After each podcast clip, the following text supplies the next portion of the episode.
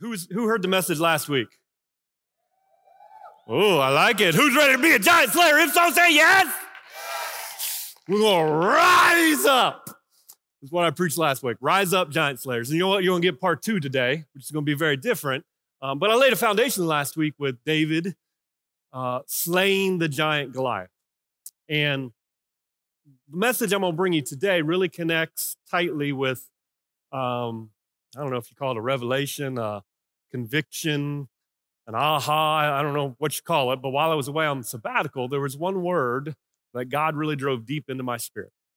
And it actually started back the end of last year. Read a book, and there were some things that God started to do in me. But the word is this sustainability. Can y'all say sustainability? Sustainability. I'm not talking about going green, but the idea is there.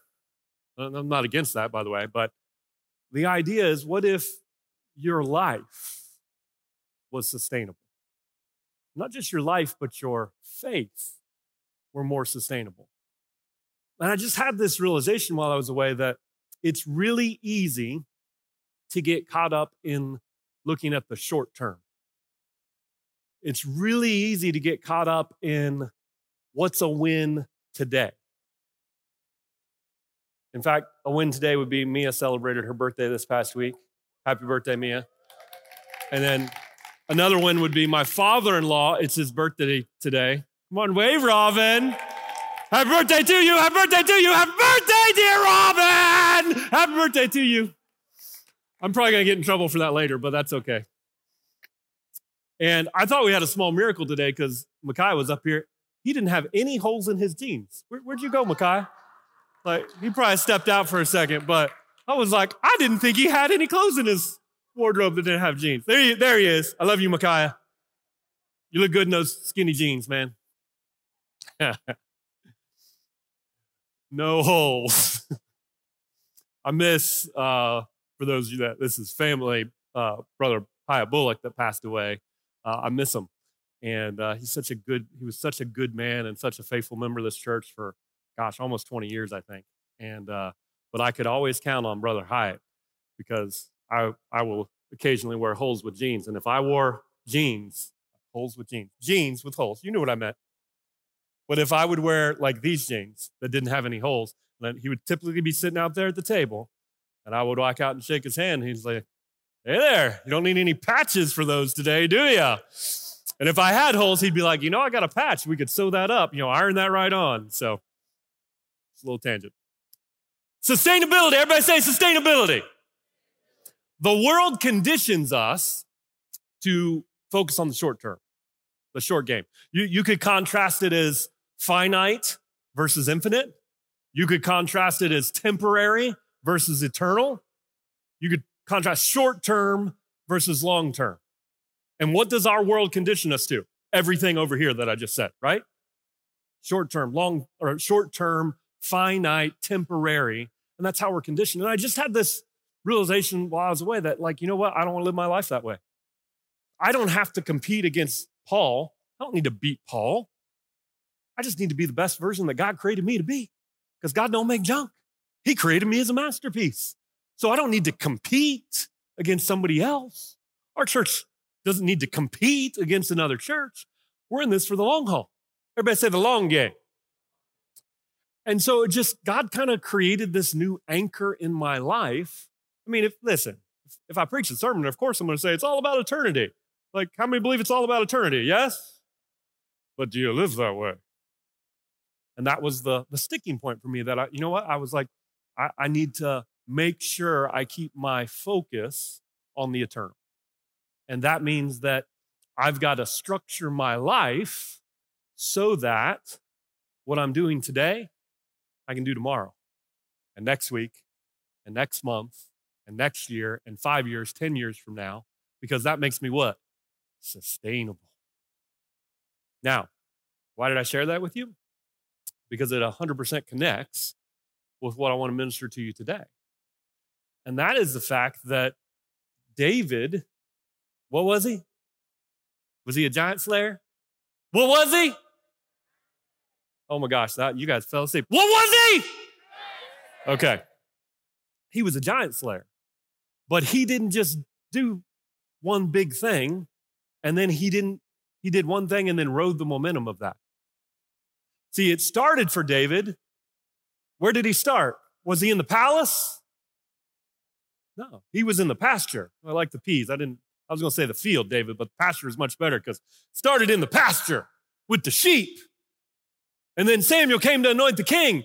And did his daddy put him up in the line first? No. In fact, he went through the whole line of them and he's like, Well, do you have any other kids? Oh, yeah, I got this one boy out in the field. He was unknown, he was forgotten, he was unvalued, and he was a shepherd boy. And he was prepared out in the pasture. And then when he showed up battle that we talked about last week in 1 Samuel 17, I believe it was, there was a giant that needed to be slayed. And while he was in that pasture, what did he do? He killed the lion and he killed the bear. And he learned to hear the voice of the good shepherd. And so there was a confidence in his faith. So when the giant needed to be slayed, he was ready to step up. See, and I, I pushed, by the way, I'm totally going to step on toes today, and it's going to be great. Okay. So just, just prepare yourself. Just stick them out there and say, hit me first. So when we look at David, let me just establish three things and then we'll go in and we'll push in on this a little bit. Number one, uh, David would not have become a giant slayer if there wasn't a giant. Like some of us be praying prayers to get our to get out of this, to make it go away, and God's like, rise up, giant slayer. Like the champion within you cannot be awakened if there's not a battle to fight. And so we've got to shift our focus. Number two, David would not have become a giant slayer if he had not been prepared as a shepherd fighting the lion and the bear. And number three, David was playing the long game because he was unknown. His name got known by slaying a giant, but that was just the beginning. Everybody said just the beginning. He reigned as king for 40 years. And at the end of his days, what was he called? A man after God's own heart. Everybody say long game. Everybody say sustainable. See, if you want to be a giant slayer, if you want to rise up and slay the giant, you're going to have to build a faith that can get through the storm. You're going to have to build a faith that when the giants come, you're not like the Israelite army we read about last week, turning tail and running as cowards, terrified, petrified. But when the giant shows up, you're like, well, I mean, I did trust God in this and I did trust God in this. I guess and everybody else is scared. Rise up, giant slayer. Because you can step into that moment. But see, it's not enough just to step into that moment. What are you going to do to have sustainable faith over the long haul? Some of you, you're not beginners in this journey. How, many have been saved more than 20 years? 30 years? Keep your hands up. 40 years. See, some of you, you've been doing this thing a little bit. Um, hey, Rick, do you handle some giants a little bit differently today than you did back in the day? Oh, yeah, he says. Are you, what'd you say? Wisdom. Yes. Some people get old, but they don't get wise. Rick's not one of them.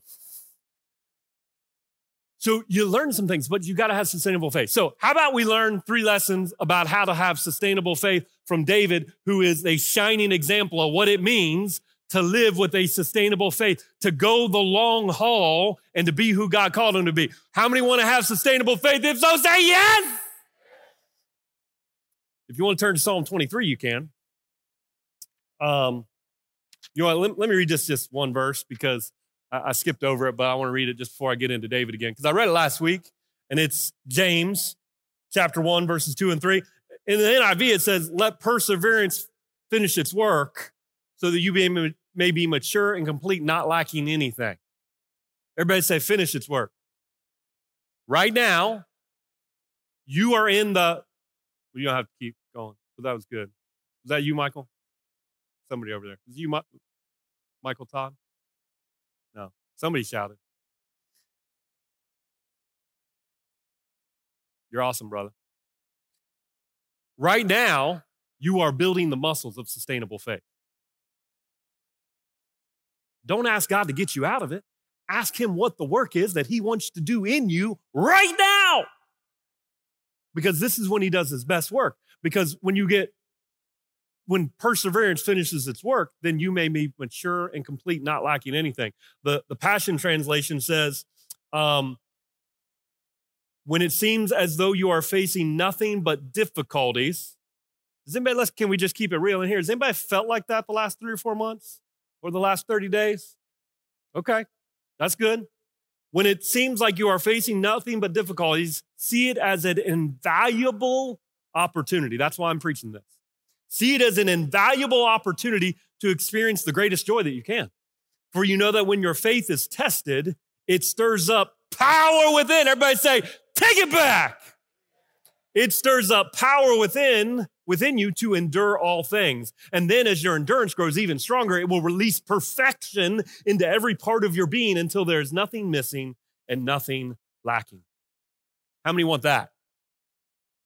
Yeah. This is the moment. Like, look at somebody right now say, This is your time. Look at the person on the other side you just ignored. Tell them, tell them, this is your time to become mature and complete and not lacking anything. All right, lesson number one I will fear no evil.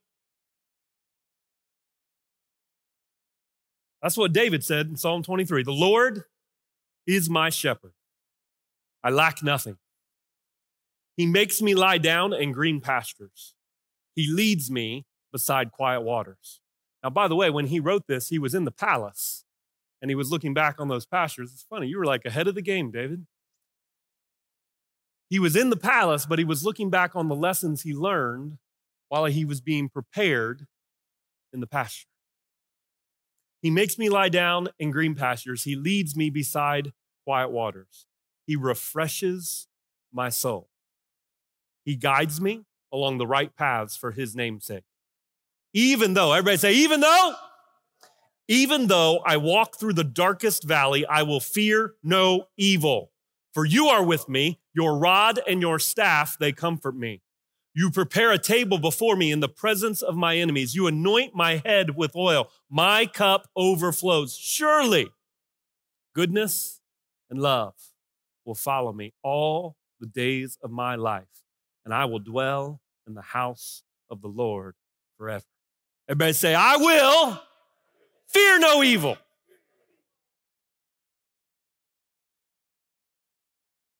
That's part of why David could have sustainable faith. That's part of why he made it 40 years and ended his journey a man after God's own heart. Now, I'm not going to go into the passages, but is anybody aware that David made some mistakes? Like some big honking mistakes, like getting people killed and having adultery he made some big mistakes. But somehow, even in the midst of the stupid things he did, he learned to hear the Father's voice. And he was able to say that I will fear no evil. If you are a born again follower of Jesus Christ, Jacob, you have no reason to fear anything. Terry, no, I don't care what the economy does when you got two businesses. You you don't have to fear any evil. Because there is a confidence and assurance of being a child of God. You are not alone. Not unless you run away, but we'll read a verse a little later. Even if you run away, he's still there. So we don't have to fear anything. Now, this metaphor of a shepherd, it's all throughout scripture, right?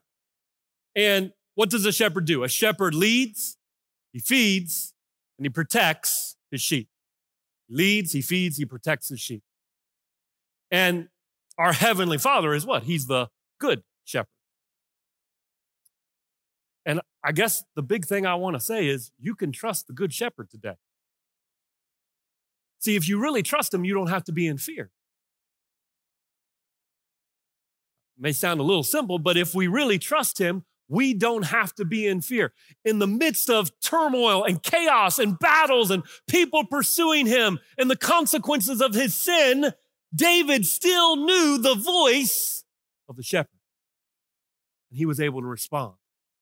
How many know that when he was out in that pasture, he spent some time learning to identify the voice of the Father? He was being prepared. Now, John 10, I'm going to flip over there to push in on this good shepherd thought. John 10, verse 7. Then Jesus said to them, again, everybody say Jesus. So when Jesus is talking, we should really pay attention. He said, Most assuredly, I say to you, I am the door of the sheep. All who ever came before me are thieves and robbers. Everybody say thieves and robbers? So everybody that came before me, they were thieves and robbers, but the sheep did not hear them. I am the door. If anyone enters by me, he will be saved and will go in and out and find pasture. The thief does not come except to steal and kill and to destroy. I have come that they may have life and that they may have it more abundantly. I am the good shepherd. The good shepherd gives his life for, his, for the sheep. Now, as I was preparing this message, there's some specific things that God said, and I, I don't want to mess this up. So let me just read this to you. Our world right now is full of thieves and robbers with loud voices and big platforms. What did the verse say? Everybody that came before me was a thief and a robber. If they're not the good shepherd and they're creating what, what did it say? To steal, to kill, and destroy. That is their agenda, right? Their, that's their agenda. These and robbers is to steal and kill and destroy. But that verse said, but the sheep did not hear them. Who are the sheep? As we'll read here in a moment, they're the ones that know the Father's voice. Here was the, the stinging revelation God dropped on me. Unfortunately, there are too many sheep followers of Jesus who are listening to the voices this world of this world more than they are the Father's voice. They are overwhelmed with fear of loss, with death and destruction.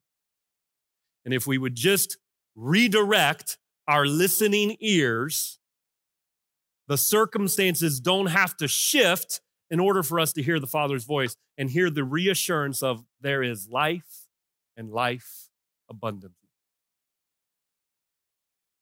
body of Christ, church, believers, Christ followers. If you are overwhelmed by fear, fear of loss, fear of the unknown, if you are experiencing or focused on the thief comes to steal, kill, and destroy, death, destruction, loss, the appearance of loss, the potential of loss. If you relate to those things, you are listening to the wrong voice. If you're his sheep, this is where we should be at. Jumping down to verse 26. But you do not believe because you are not of my sheep. As I said to you, my sheep hear my voice, and I know them and they follow me.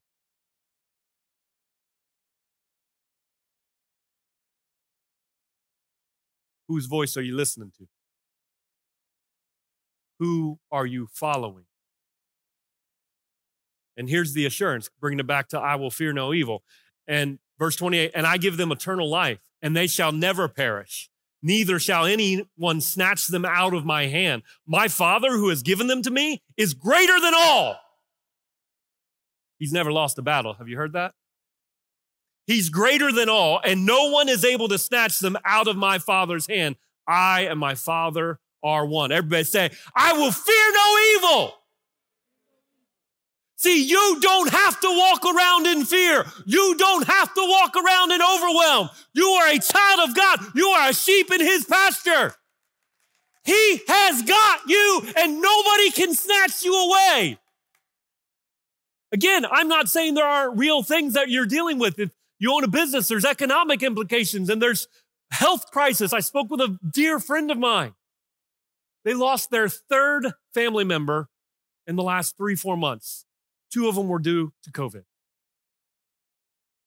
Because people were around him at the end, seven family members are now infected with COVID. And was in a conversation, and somebody else, she's actually one of my masterminds. So I do business masterminds, right? And somebody else in the group said, Hey, it's going to be okay. Everything's going to be okay. I just know it is.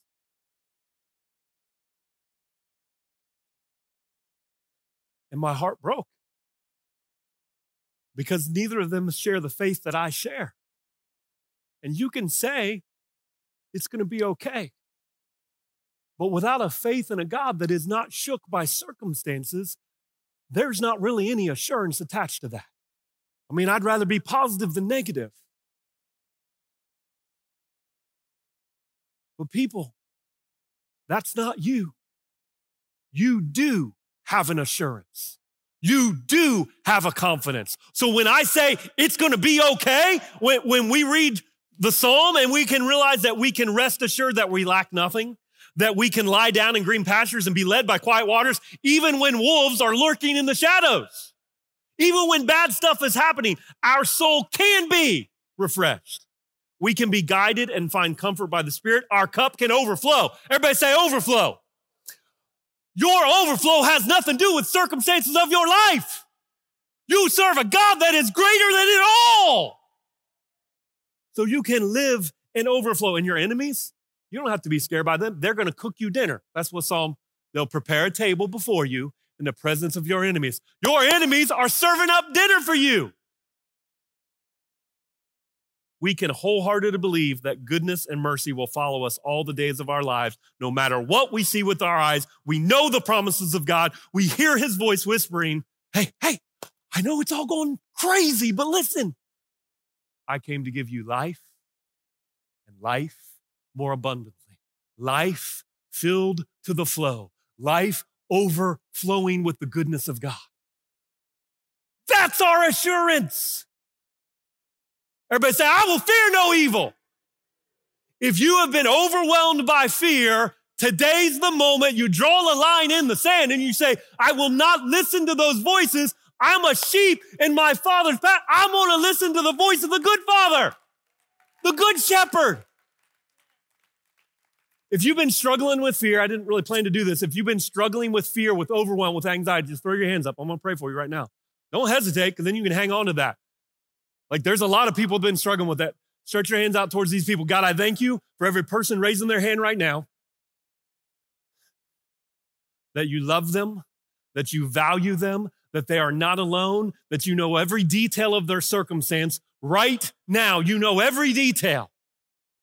And you've actually gone before them and you're actually for them. And the blessing that you desire to put on their life has nothing to do with the circumstances they're surrounded by. And so, God, I break the spirit of fear in Jesus' name. I break the spirit of fear in Jesus' name.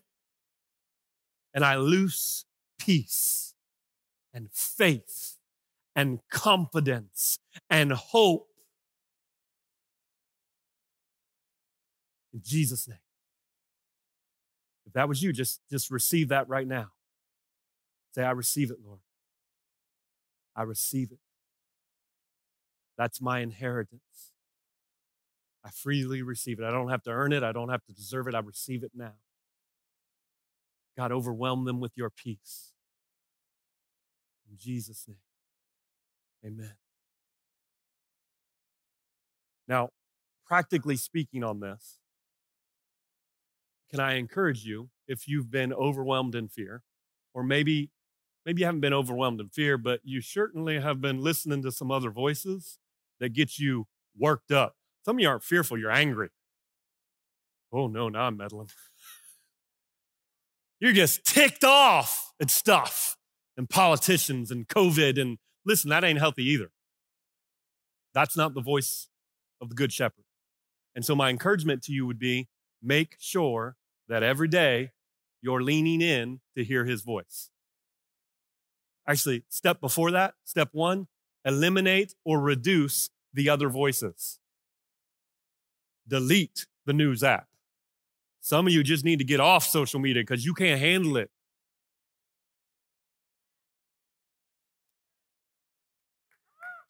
I'm not nervous. I want you to experience life and life more abundantly. And if you can't, listen, listen to the shepherd's voice, listen to your father's voice. And if you're not hearing it clearly right now, lean in. Lean in. There is peace in his presence. Lean in. Recommit seven days. The next seven days, I'm going to spend more time with Jesus. If it was five minutes, make it 15. If it was 15, make it 30. If it was zero, make it 10. I'm going to spend time with Jesus every day for the next seven days and then post it in the Facebook group and say, hey, I did it. I leaned in today. Because if you want to fear no evil and have sustainable faith the way David did, you've got to be able to hear his voice. Amen? Lesson number two Search me, O God. Everybody say, Search me, O God. Uh, I kind of tend to, I like to let the scripture do the preaching. And so I'm going to read a long passage here from Psalm 139. And some of this is familiar verses to you, but I want you to hear it with fresh ears. I want you to hear the voice of your Father as I read these verses to you. Psalm 139, starting in verse 1. You have searched me, Lord, and you know me. You know when I sit and when I rise. You perceive my thoughts from afar. You discern my going out and my lying down.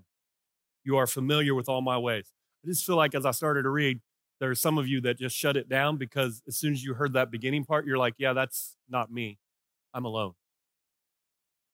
Like, I don't hear God's voice, I don't sense his presence. And that's a lie from the pit of hell. He knows you. You are not alone. It says, Before a word is on my tongue, you, Lord, know it completely. You hem me in behind and before, and you lay your hand upon me. Such knowledge is too wonderful for me, too lofty for me to attain. Where can I go from your spirit? Remember earlier I said, even if you run away, he's still there? Where can I go from your spirit? Where can I flee from your presence? If I go up to the heavens, you are there. If I make my bed in the depths, you are there. Some of you have done that, by the way, during this isolated time, and you've gone to some dark places. Maybe some dark places you haven't gone in a while. Guess what? He still loves you. Your poor decisions, your sin doesn't shake his love. You could try to run away from his love, and he will chase you down. You're not alone. You're not forgotten. If I rise on the wings of the dawn, if I settle on the far side of the sea, even there your hand will guide me. Your right hand will hold me fast. By the way, if you're listening to me, you're still breathing. You're not dead yet. You got breath in your lungs. That beating heart, that means there's still purpose and destiny for you. Verse 11 If I say, Surely the darkness will hide me, and the light will become night around me, even the darkness will not be dark to you. The night will shine like day, for darkness is as light to you. For you, you created my inmost being. You knit me together in my mother's womb. I praise you because I am fearfully and wonderfully made. Your works are wonderful. I know that full well. My frame was not hidden from you when I was made in the secret place, when I was woven together in the depths of the earth. Your eyes saw my unformed body. All the days ordained for me were written in your book, before one of them came to be. Um, let me stop and say just a couple things before I read the rest of it. He, he, he knows you better than you know you. He knows everything about you. He formed you. He shaped you, He crafted you. The beauty of who you are was by His design. And so when you think you're unworthy or you think you're unlovable or you think you've messed up too much or you missed your chance or you blew it, just be assured that He knows you and He still loves you.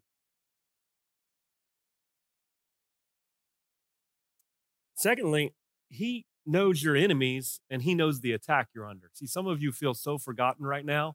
And again, it's the lie from the enemy. You're not forgotten. He's got you back. He, he knows everything going on right now. And he knows too that you're stronger than you think. Look at somebody right now and tell them you're stronger than you know. So he knows what your enemies are doing. And here's the thing if you're freaking out and you're overwhelmed and you're stressed, you're anxious and you're fearful, the, the wisdom I think I'd give you is stop it! I got Rick there. That was, he about jumped out of his seat there. Sorry, Rick. Just, just really you have the power to choose. Therefore, you have the power to change where your focus goes, your energy flows. Be transformed by the renewing of your mind. Take captive every thought and bring it into the obedience of Christ. Greater is he who's on the inside of you than he that is in this world. Now, you say, but I, it's hard. I, I don't know how. I got you. Actually, David has you. Verse 19, it says, so David threw all this down, right? And now he gets to tell God what he really thinks. If only you, God, let me just stop there. How many have prayed that prayer lately? God, if you would just get it together, let's go. If only God, if only you would fix them. If only you would break this through. If only God, you would destroy the COVID virus and take it away from our nation. If only you would heal hearts from racism. God, if, if you would just do your thing here, God, we'd be a whole lot better off doing up there, God? If only you, God, would slay the wicked. Away from me, you who are bloodthirsty. See, David is in this context when he is in a battle, he's being pursued. And that's the context when he has this beautiful revelation that God has not forgotten him. They speak of you with ill intent. Your adversaries misuse your name. And now he goes to defending himself. Do not I? Anybody done that one? Do not I do exactly what you told me to do, God? Do not I tithe and give offerings? Do not I serve? Do not I speak up against evil in the world? Aren't I doing that, God?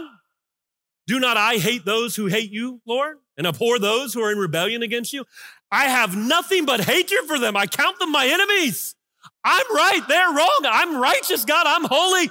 Why are you like, why are you leaving me hanging here, God? Anybody feeling me on the And then there was something that happened in David, I believe, because he'd learned to hear the Father's voice. He'd learned to listen to the shepherd's voice. Do you think that stuff right there that he just ran it off, defensiveness and judging God, was that the Father's voice? Yes or no? Was it the Father's voice? Yes or no? And there was something about him having learned, having that sustainable faith, having faith over the long haul, even when it didn't work out that he checked himself. And then the next words out of his mouth was, Search me, O God. Search me, O God, and know my heart. Test me and know my anxious thoughts. See if there's any offensive way in me and lead me in the way everlasting. See, I wonder if God is listening to our prayers for breakthrough and for healing and for like, God, do your thing. If, if only you would slay the wicked. And I wonder if he hears us saying, but I've done this and I've done that and I've done this and I've done that. God, like, when, when are you going to step up? I wonder if God is up there in heaven and he looks down at us when we pray those prayers, asking him to do it all. And he looks down and he says, You first.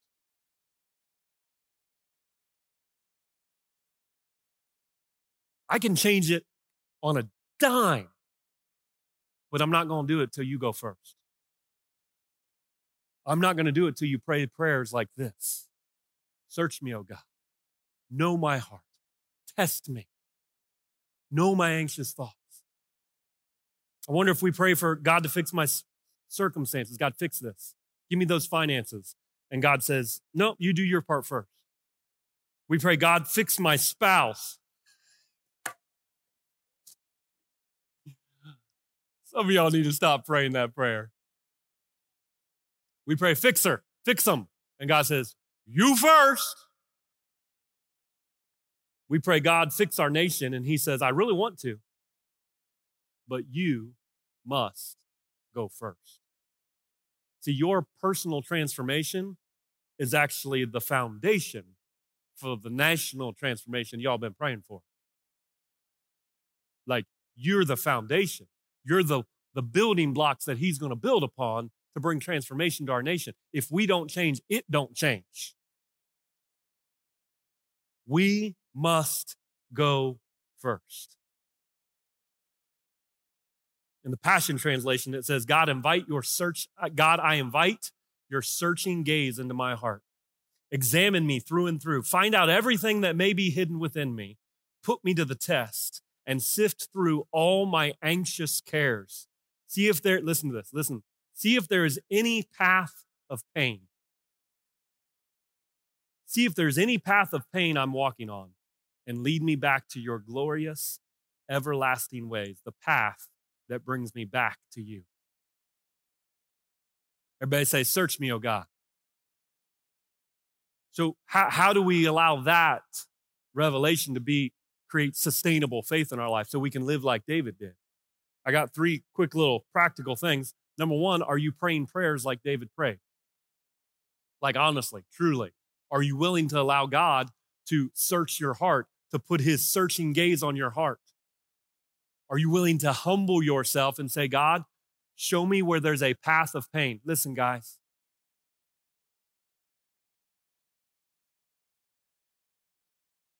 Can we learn things from pain? Yes. But it is not God's design for you to walk around in pain all the time. Suffering emotionally, mentally, spiritually. That is not God's design. Devil bad, God good. That's the John 10 10 line, right? life and life more abundantly. Is suffering and pain, is that abundant life? Yes or no? So if you are suffering, it's not by God's design, it's by your choices. And if you begin to pray some prayers like, Search me, O God, and show me any path of pain in my life, and then lead me back to you. What if you began to pray some prayers like that? What if, number two, you began asking yourself some hard questions? That's what I do in journaling. I ask a lot of hard questions and then I answer them and I'm like, daggone it, I wish I wouldn't have asked that question. I had a moment on sabbatical where I was asking some hard questions about what I'd allowed to get into my heart and what I better be careful of not allowing into it if I really want to fulfill my destiny. And I had this moment where I had to face some some pride, even arrogance. And I had to lay that down to God. I had to have the guts to face it. Well, my wife helped me with that actually. She was like, married a good woman. She's down teaching in B kids right now. But are you asking yourself some hard questions and having the guts to answer them? And lastly, are you giving others permission to ask you hard questions? Ooh. Are you saying, hey, call me out if I get out of line? Do you have some people in your life that will speak truth to you and call you out? If you don't, pray them in. If you do, start listening to them. Most of you in this room have some good friends or family members that you could go to and say, I want to give you permission. If you see anything that doesn't align with the heart of God in me, I want you to tell me and I will receive it. I won't get defensive. I won't I won't rant. I won't get mad at you. Like I give you permission to ask me the hard questions, to call me out on things. Listen, if you're not in an edge group, that's part of why people that are in those edge groups thrive is because they put themselves in a trust environment where people can ask them some hard questions and hold them accountable. Um, pretty excited right now about the relaunch of Connect groups. How many your life's been changed through a Connect group? Just say yes. Um, so we're going to make some shifts to really say, how can we maximize connect groups to meet us right where we're at right now in our lives and in our world? And they're going to become a tool and a resource to catapult you forward to create literally sustainable faith. Because some of you, what I preached last week, you remember the tent up here, some of you, the storm has exposed some holes in the tent. That's why I'm preaching this, because some of you in your faith, it exposed some holes in your faith. And you've got to get back to a place where you grab hold of the promises of God and say, I'm going to fear no evil. And you've got to get back to a place where you humble yourself and say, Search me, O God, so I can be who you called me to be, so I can do what you've called me to do. Um, if you want to take it over the top on this point with what I just shared there, start doing some prayer and fasting. That's one of the things God convicted me about. Like, I, fasting must be a consistent part of my life. If I want to have sustainable faith, if 20 years from now I want to be able to preach the gospel and love my wife and serve my kids and serve my clients, then I've got to be able to put myself back and make prayer and fasting a consistent part of my life. If you don't know how to pray and, fa- pray and fast, ask Alisa and Jacoby. Because Alisa is the master of fasting. She loves it too. She loves not eating. Yeah. No, she's she's taught some amazing stuff on it, and she's she's really great at it. So, lesson three. Can I give you lesson three really fast? I'm kind of excited about this one. Is this helping anybody? Is anybody feeling faith stir up on the inside of you? Like, ah, sustainable faith.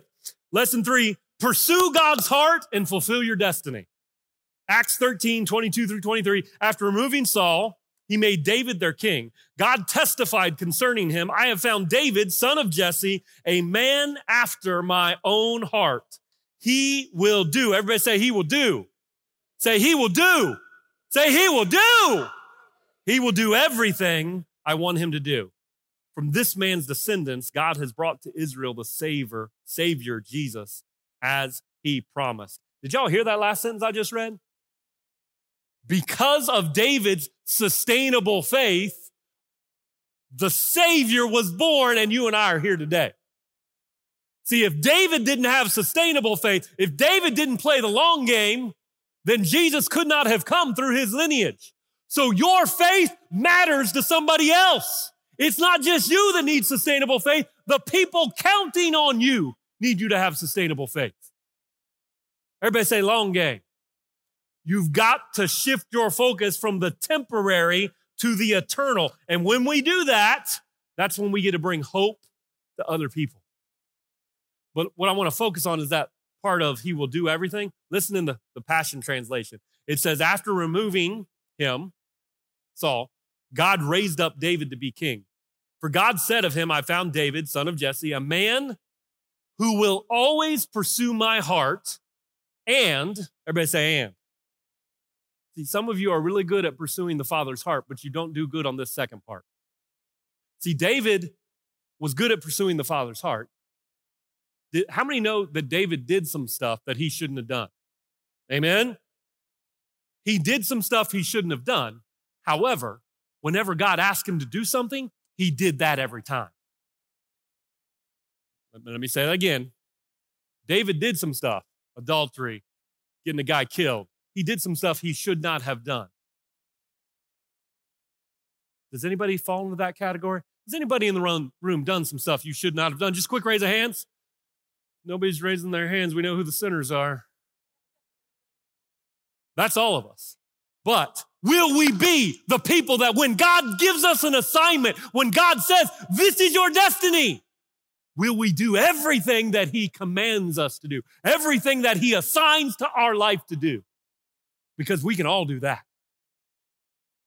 And so it says, a man who pursues my heart and will accomplish all that I have destined him to do. Listen to this. Your destiny will not be accomplished without you doing it.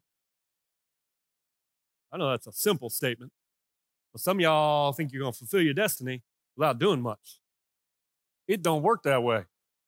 Your destiny will not be accomplished without you doing it. Submitted to the Lord, pursuing his heart. But you better get up and do some stuff because there's a destiny waiting on you to be fulfilled. God can't fulfill your destiny for you. There's something assigned to your life that only you can do. How's it going, Reggie? I was praying in here last night, walking around the room. That chair you're sitting in, God pegged you last night, dude. Hey, hey, Reggie. I, I gotta get closer, so. Reggie, there is destiny on your life. There is purpose. The Word of God says that every word of God spoken will not return void, but it'll accomplish the thing for which He sent it. All right, I'm socially distanced here. It'll accomplish the thing for which He sent it. And you've had doubts in your heart because God spoke some words, but they haven't happened. Certainly haven't happened when you wanted them to or how you thought they would. And God wanted to remind you today that every word He spoke will happen. It will not return void. Don't doubt the, the purpose on your life. Don't doubt the impact on your life, which, by the way, He wants you to know there's more impact happening right now through your life than you would ever even realize, than you would ever give yourself credit for. So don't stop doing the little things because more people are watching than you realize. But there are some bigger things and he hasn't forgotten. He has not forgotten. And he doesn't want you to either. Don't give up. Stay the course. Do, listen, have you done some stuff that he told you not, he didn't tell you to do? Yep, you have, just like me. You, you made some mistakes. Just, in fact, you did some stupid stuff. But you are a man after his heart because you will do whatever he tells you to do. Don't stop living in the past begin to grab hold and say, All right, God, I will do everything you told me to do. In fact, there's some thing he's already told you that because you thought it was done, you haven't done yet. So whatever that last thing is he told you to do, do you know what it is? You don't have okay, so you know what it is. Do it. Tap back and realign with being a man after his own heart. Amen, brother? You receive it? Come on.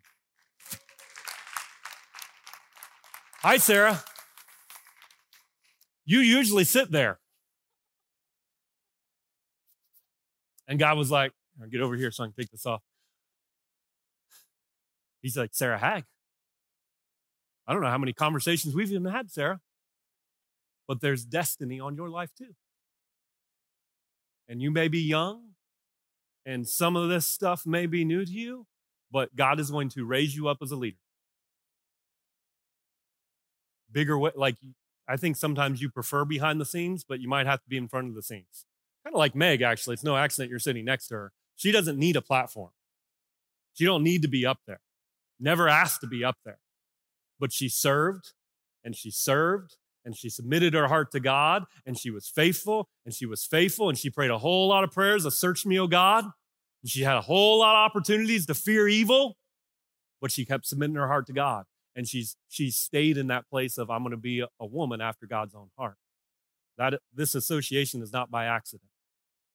Like you can follow in some footsteps here and model some things that you see in her but god wants you to stop comparing yourself there's greatness in you uniqueness in you you're the only the one of a kind sarah hag on the planet he doesn't need another meg he needs you to be you and to do what he asked you to do. No more comparison. You've been doing that, right? You to stop that? Good. Because when you stop comparing and you start owning, oh my goodness, I'm unique and I'm loved and I'm called. And there's a, before the world began, he saved you and he called you, not according to what you do, but according to his purpose and grace. 2 Timothy 1 9. And it's there. And you've wondered, is there? It's there. You don't have to know it all, but again, you can follow that example of just do what he puts in front of you to do, just like you're already doing. You're serving, you're serving in ways nobody here knows. Keep serving. Keep leaning in to hear that voice a little bit more. Like you're in preparation mode that's the word you needed here. You're in preparation mode, but there's destiny and stuff coming. Good. Amen. Hi, everybody. You know, the thing about destiny is, y'all have it. Mean, I could go around every person in this room and speak life over you. I, I didn't actually know what I was going to speak over either one of them. I just knew that God kind of pinpointed those individuals last night. But I, I could begin to speak over every single one of you in this room, and God would give me something to say, not because, because it's speaking life, because there's destiny and calling on your life. Like, what's your name, bro? Isaiah? Dude, people are going to follow you. They already do. Like, you're not as loud as some of those other leaders, but you're a leader. And just be mindful that people watch you and people are going to follow you, and that's a responsibility. Don't take that lightly. And don't be like, oh, I'm not good enough or I'm not ready. Dude, you're more, David was like, 12, 13, something like that? Freaking slayed a giant, Isaiah. Or wait, is that right? Isaiah? That's confusing me because they're sitting next to each other. He's one of the people watching you, by the way. And you need to be an example to him. But you're a leader. Say, I'm a leader, Isaiah. You're a leader, man. God's put that on you. You didn't ask for it, but you are. Every single one of you in this room, there's destiny. And so here's what I would say on this don't wait for it to happen. What are you doing? David would do everything that God asked him to do. Just like I spoke over Reggie, there's some things he's asked some of you to do in this room. You haven't done it yet. Stop it! Just do it. Just do it. Throw on your Nike shirt and just stinking do it. And God will bless you in the path. Some of you are like, I'm still in preparation. Yep, you're still in preparation, but keep doing what whatever He gives your hand to do, keep doing it. Step into it. You don't need to see the whole thing before He gives it to you. Take the next step. Look at somebody right now and point at them like you mean it and say, Take the next step. So I kind of given you the application of this along the way, but lesson one, I will fear no evil. Hear his voice and create space to lean in. So some of you today, you need to commit to creating that space this week, the next seven days to lean in. How many you're you're in that boat? Even if you weren't doing it, all right. You're going to create space this week to lean in. You should totally post it online on our in our Facebook group. Number two, search me, O God. Some of you, your heart was pierced today, and you need to pray some hard prayers, or you need to give people permission or ask yourself some hard questions. How many are in that boat? Anybody need to give somebody permission ask you? There's a whole lot more of you that need to do that, but I'll let you pray about that. And then lastly, fulfill your destiny. Get on the edge of courage and action, people. That's what God created you to do. Now, I'm going to pray over everybody here in a moment, but before I do that, there may be some of you here right now or watching online that you feel very far from God.